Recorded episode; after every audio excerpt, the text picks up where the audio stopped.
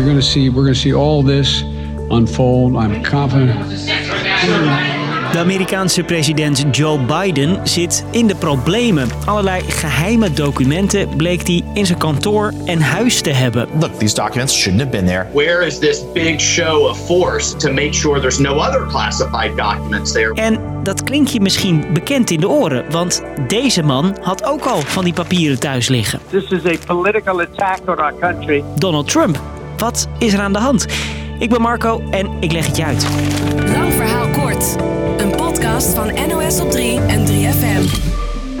classified government documents found inside one of President Biden's private offices. They say it's fewer than a dozen documents, uh, classified documents. a small number of documents that should have been turned over to the archives. In een privékantoor van president Biden worden ongeveer 10 geheime documenten gevonden in november. Net voor verkiezingen in Amerika.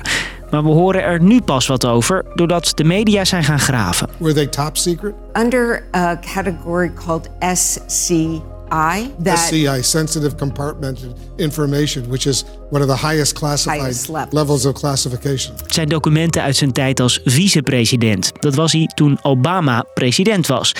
En die documenten die horen in het Nationaal Archief. Advocaten vinden de stukken in een archiefkast als ze Bidens kantoor opruimen.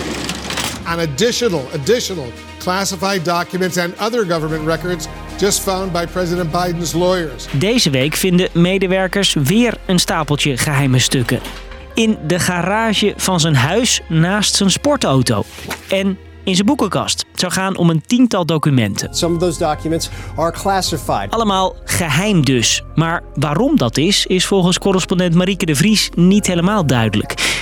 De media schrijft er wel over. Zij hebben het over informatie over andere landen, over uranium in Iran en over Oekraïne. Maar dat is allemaal nog niet bevestigd. Wat we wel weten is dat het in ieder geval niet over informatie over het kernwapenprogramma van Amerika gaat. President Biden zegt na de eerste vondst verrast te zijn en later dat hij volledig meewerkt aan onderzoek. Classified material next to your Corvette. What were you thinking? My Corvette's in a locked garage. Okay, so it's not like you're sitting out in the street. En geheime documenten, een president. Het is een bekend verhaal. Ik neem je even mee naar Mar-a-Lago, het resort van Donald Trump in het altijd zonnige Florida. Of nou ja, bijna altijd zonnig. Want afgelopen zomer hing er een donkere wolk boven de villa van de oud-president. And good day, we are coming on the air with breaking news. Former President Donald Trump says The FBI has searched his Mar-a-Lago home. De FBI valt zijn huis binnen op zoek naar geheime documenten die Trump zou hebben meegenomen uit het Witte Huis. En die vinden ze.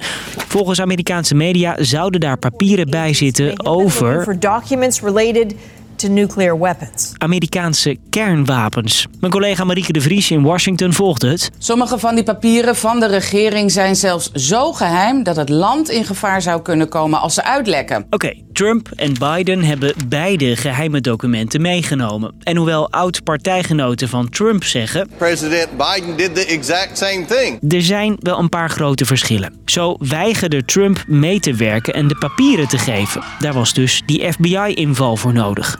Biden werkt wel mee. Lawyers arranged for the Department of Justice to take possession of the document. En een ander groot verschil, bij Trump gaat het om meer dan 300 vertrouwelijke stukken. Trump had more than 300 classified En documents. bij on- Biden om een stuk minder.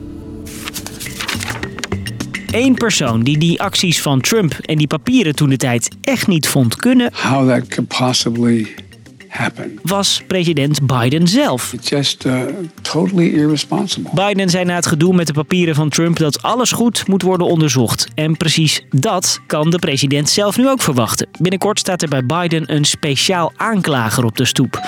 Dat is iemand die onafhankelijk is en nu onderzoekt wat er precies is misgegaan. Hij zal weer terug willen gaan naar die locaties waar de documenten gevonden zijn. Hij zal de documenten gaan bestuderen. Medewerkers van Biden willen ondervragen. Betekent dat er nu twee speciale aanklagers aan het werk zijn. Eén die al onderzoek doet naar die documenten die bij oud-president Trump zijn aangetroffen afgelopen zomer.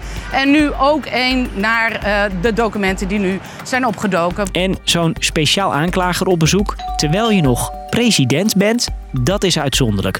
Het gebeurde Trump in 2016 en president Clinton eind jaren 90. You're going to see, we're going to see all this unfold. I'm confident.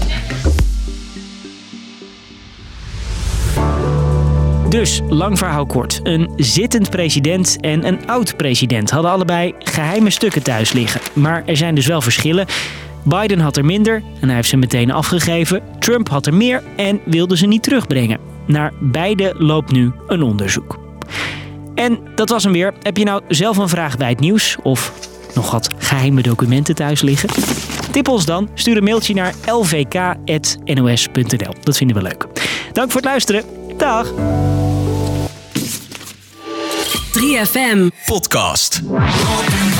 En het beste van 3FM. Hey hallo, ik ben Rob. Ik ben Wijnand. En ik ben Liedeke. En elke week bespreken we samen met jou de beste momenten van 3FM. Jazeker, deze podcast is voor mensen met zin in leuke dingen. Geniet van nieuwe artiesten. Je kunt meelachen met het twee categorieën spel, songtitels en kledingstukken. Guus Meeuwis met Het is een nachtjapon. Luister nu naar Rob en Wijnand en het beste van 3FM. In de 3FM-app of je favoriete podcastplatform. Of op YouTube, wist je dat? Oh ja, je kan ook kijken.